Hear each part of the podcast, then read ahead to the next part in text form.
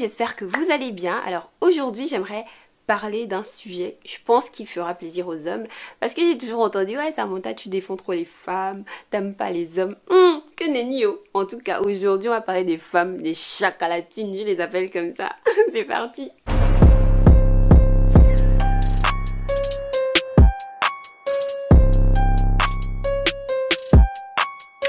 Alors, donc les chacalatines, c'est des femmes vraiment qui se comportent très mal, qui font du mal autour d'elles, qui font du mal à la société entière. En général, quand on parle de violence conjugale, on pense violence faite aux femmes. Mais est-ce que vous savez qu'il y a des femmes qui frappent leur mari, qui leur font du mal, physiquement, psychiquement, mentalement, moralement? Les hommes, ils se plaignent pas en fait.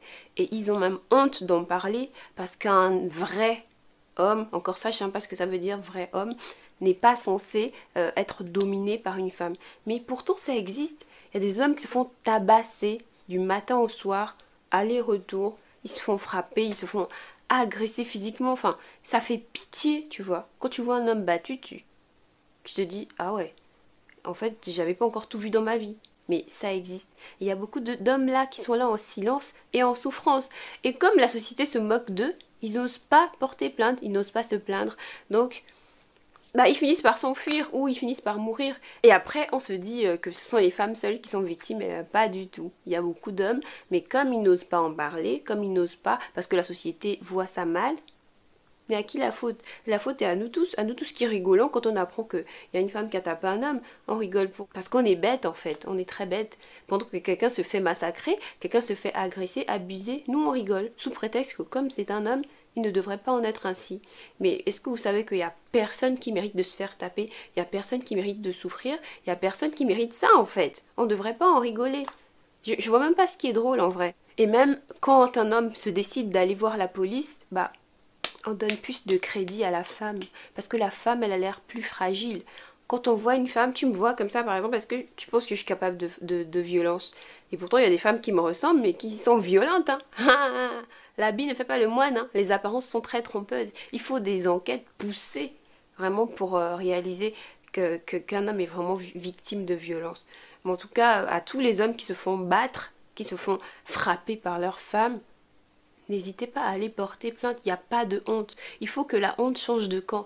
La personne qui doit avoir honte, c'est l'agresseur, homme ou femme. C'est l'agresseur qui doit avoir honte. Et les agresseurs sont aussi des femmes. À toi qui te fais agresser par ta femme, ton épouse, ta concubine, que sais-je, arrange-toi pour toujours avoir des preuves. Si tu te fais taper, prends des photos. Il faut que la, il faut que la date apparaisse sur la photo.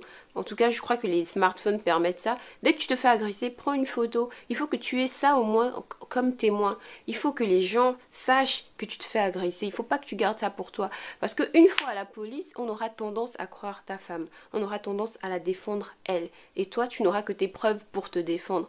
Moi, je suis une femme, mais je sais que on accorde plus de crédit à la parole d'une femme, en vrai.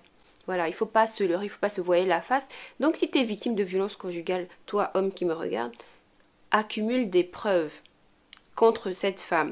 Comme ça, elle se fera condamner et toi, tu seras tranquille. J'aime pas qu'on laisse le, le mal prospérer, j'aime pas ça. Parce qu'après, on est les mêmes qui venons nous plaindre. Donc, si tu te fais taper, il faut, il faut absolument que tu aies des preuves. Va chez le médecin, le papier du médecin qui précise le nombre d'I T T que tu as eu. Essaie d'avoir des preuves au maximum parce que ça marche que comme ça. Il faut absolument que tu aies des preuves parce que quand on va t'accuser de n'importe quoi, toi tu auras une preuve pour, euh, pour contredire la version, la fausse version. Ensuite je vais vous parler des chacalatines qui trompent leur mari.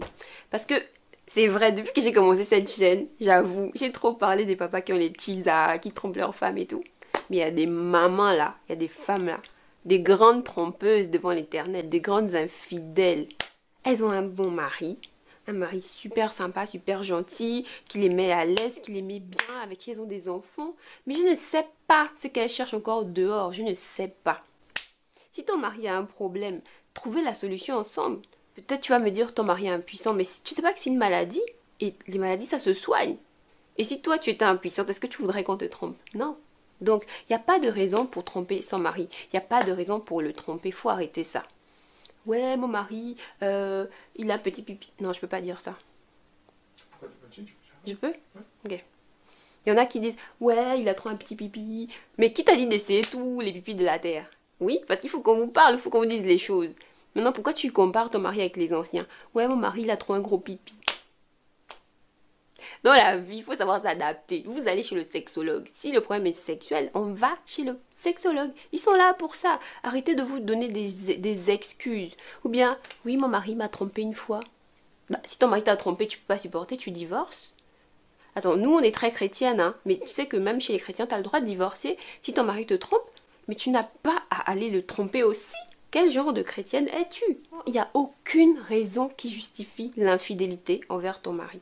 Il y a des femmes, elles sont championnes là-dedans. Il y a des papas, là, ils pensent que les enfants, là, ce sont ses enfants. Alors que ce sont les enfants du voisin. Ce sont les enfants du gars qui a dit que ce sont cousins. C'est pas son cousin, c'est son copain. Je t'annonce ça aujourd'hui. En tout cas, gardez les yeux ouverts, les papas. Les mamans, là, très, très, très malignes.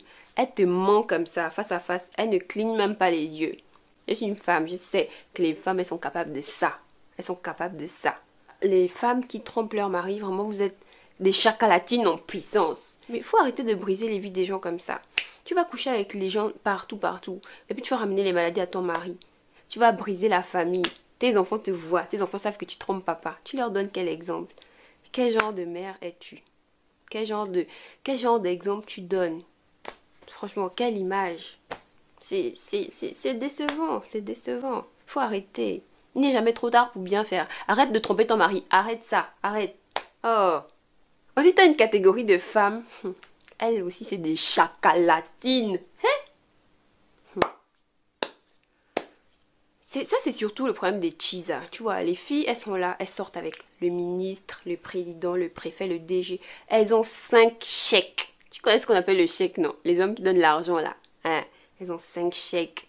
Les gens là, ils leur donnent des millions. Monsieur le préfet t'a donné cinq millions.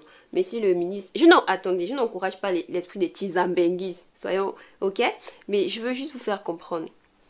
Alors, ton gars numéro un t'a donné cinq millions. Ton gars numéro deux, deux millions. Ton gars numéro trois, cinq millions. Et puis tu ne fais rien avec ça. Mon Dieu! Tout ça pour rien. Tout ça pour rien. Tu gaspilles l'argent cadeau. Mais... tous les efforts que tu fais et puis on te donne cet argent. Investis quand même quelque chose, non?